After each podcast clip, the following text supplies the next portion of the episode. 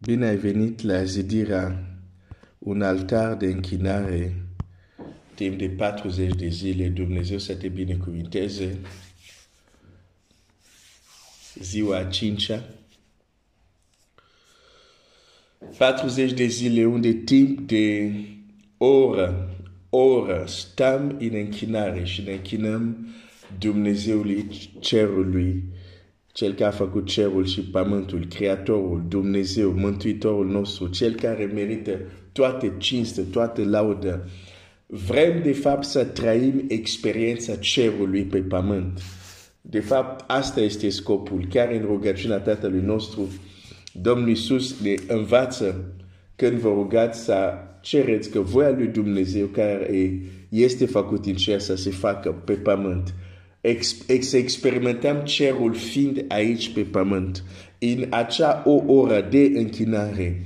Dacă urmărim ce ne învață Scriptura, este de fiecare dată când ne ducem în acea oră, este o fereastră, este o ușa deschisă, este o oportunitate deschisă ca să treci într-o măsură cerul pe pământ. Și nu este teorie, nu este un slogan ceea ce îți spun dacă vom, ne vom concentra cu adevărat, dacă ne vom detașa de armura lui Saul,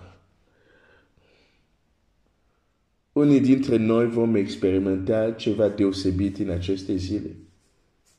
Vei vedea cum o oră trece ca și 5 minute. Oh Seigneur, aide ton peuple à comprendre. Dar o, o să citesc uh, un text care, de fapt, vreau să-l citesc ieri, dar um, trebuia să împărtășesc și am împărtășit ieri. O să mă duc în cartea Faptele Apostolilor, un text care deja l-am văzut, dar să, să mergem un pic mai departe. Să mergem un pic mai departe. Te încurajez să zidești acest altar, să vreau să te încurajez ca ai început puternic, ca ai început slab să nu te las. Vreau să te încurajez să continui și de aceea, deși am ezitat, deși nu vroiam, dar am avut asta pe inimă, vorbesc cu tine astăzi pentru a te încuraja. Dar nu numai pentru a te încuraja, pentru a te motiva ca acest timp să devină din ce în ce mai intens. Faptele Apostolilor 8.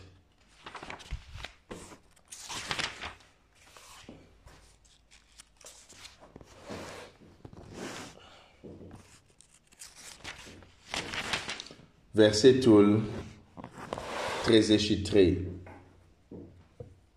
sau 32.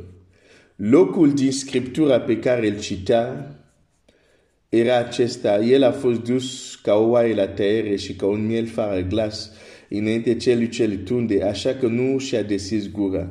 În smerenia lui judecata i-a fost luată. Și cine va zugrafi pe cei din timpul lui?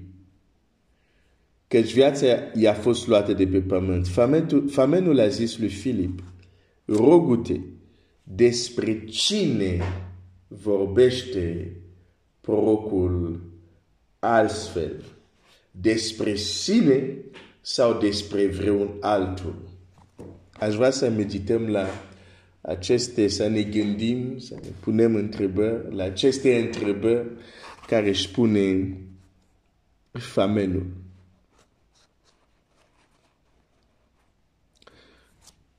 Despre cine vorbește prorocul. Cu alte cuvinte, ce zice Biblia aici, ce zice Tora aici, ce zice Scriptura aici, despre cine este vorba.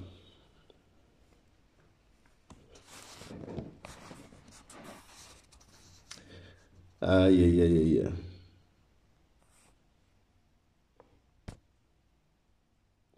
Despre cine e vorba?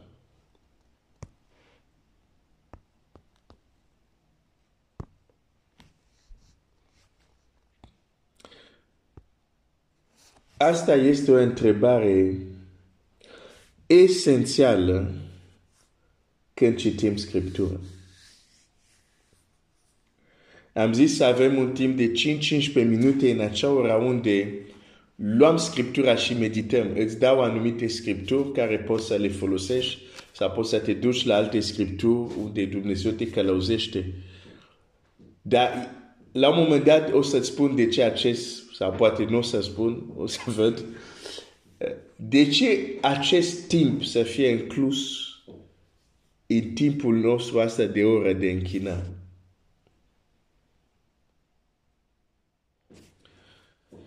Dar în acel timp când vrem să medităm, când vrem să ne gândim, să ne punem întrebări, unele, de fapt nu unele, întrebările cele mai importante le găsim deja în Scriptură.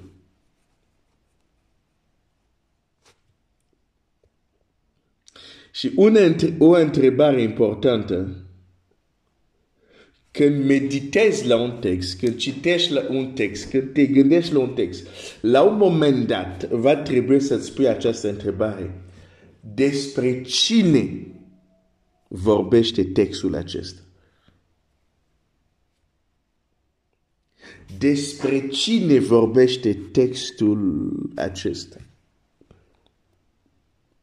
Pentru că multe texte din Scriptură, unde credem că vorbește despre Moise, vorbește despre Daniel, vorbește despre David. De fapt, aceste texte, da, ne spun ce au experimentat cu Dumnezeu, dar aceste texte au un alt mesaj.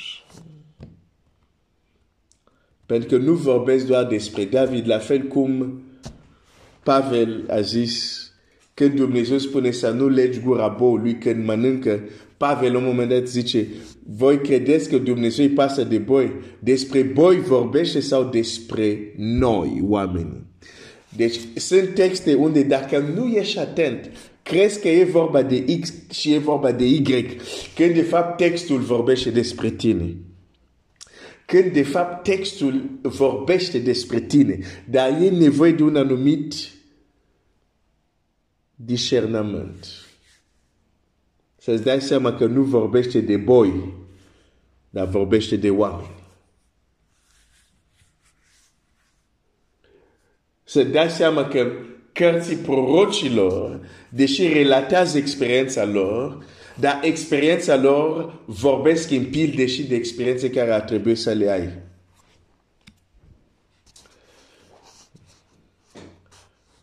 Despre cine vorbește prorocul? Elisa vorba despre Domnul Isus. Și multe texte din Scriptură știm că vorbesc despre Domnul Isus.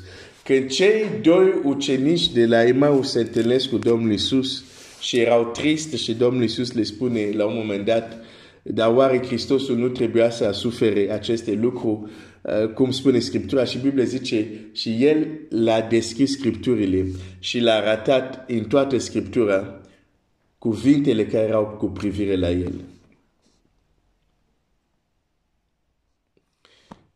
Când citești acest text, despre cine vorbește acest text? Oare acel text vrea doar să ne spună că toată Scriptura e despre Hristos, ceea ce este adevărat? Dar oare se limitează doar acolo? Sau acel text are și un alt mesaj pentru noi? că un copil al lui Dumnezeu a trebuit să fie în stare să deschidă Scriptura și să se ducă în toate locurile unde Scriptura vorbește de, despre el, deși nu în mod direct. Pentru că fie că vorbim din prorocie din Isaia, fie că vorbim din prorocie din psalm, niciodată acolo scrie și Iisus Hristos. Nu, nu, nu. Este codat mesajul. este spus în pildă. Uneori uh, anumite procii sunt între două texte care zici n-au nicio legătură și apare o procie, dispare și textul continuă. Vedem asta, de exemplu, în psalm. Dar Domnul Iisus putea să zică, asta e despre mine. poți să te duci la Scriptură și să aveți textele care vorbesc codat, în cod, în pildă. Nu e numele tău acolo, dar știi că asta sunt eu. O, oh, Seigneur. Sunt multe astfel de texte în Scriptură, în caz că nu știi. Nu doar textele unde scrie ucenicii. Nu doar textele unde scrie copiii lui Dumnezeu. Pentru că acolo e clar, da? nu, nu, nu mai e codat, e clar. Îți vorbesc de texte care în pilde ai crede că e vorba de altceva. Ai crede că e vorba despre altcineva. Dar de fapt textul într-o pildă vorbește despre tine. Am vrut să-ți împărtășesc acest lucru. În acele momente când stai să meditezi, multe întrebări poți să le ai, dar nu ocoli această întrebare. Despre cine vorbește textul. Dumnezeu să te binecuvinteze.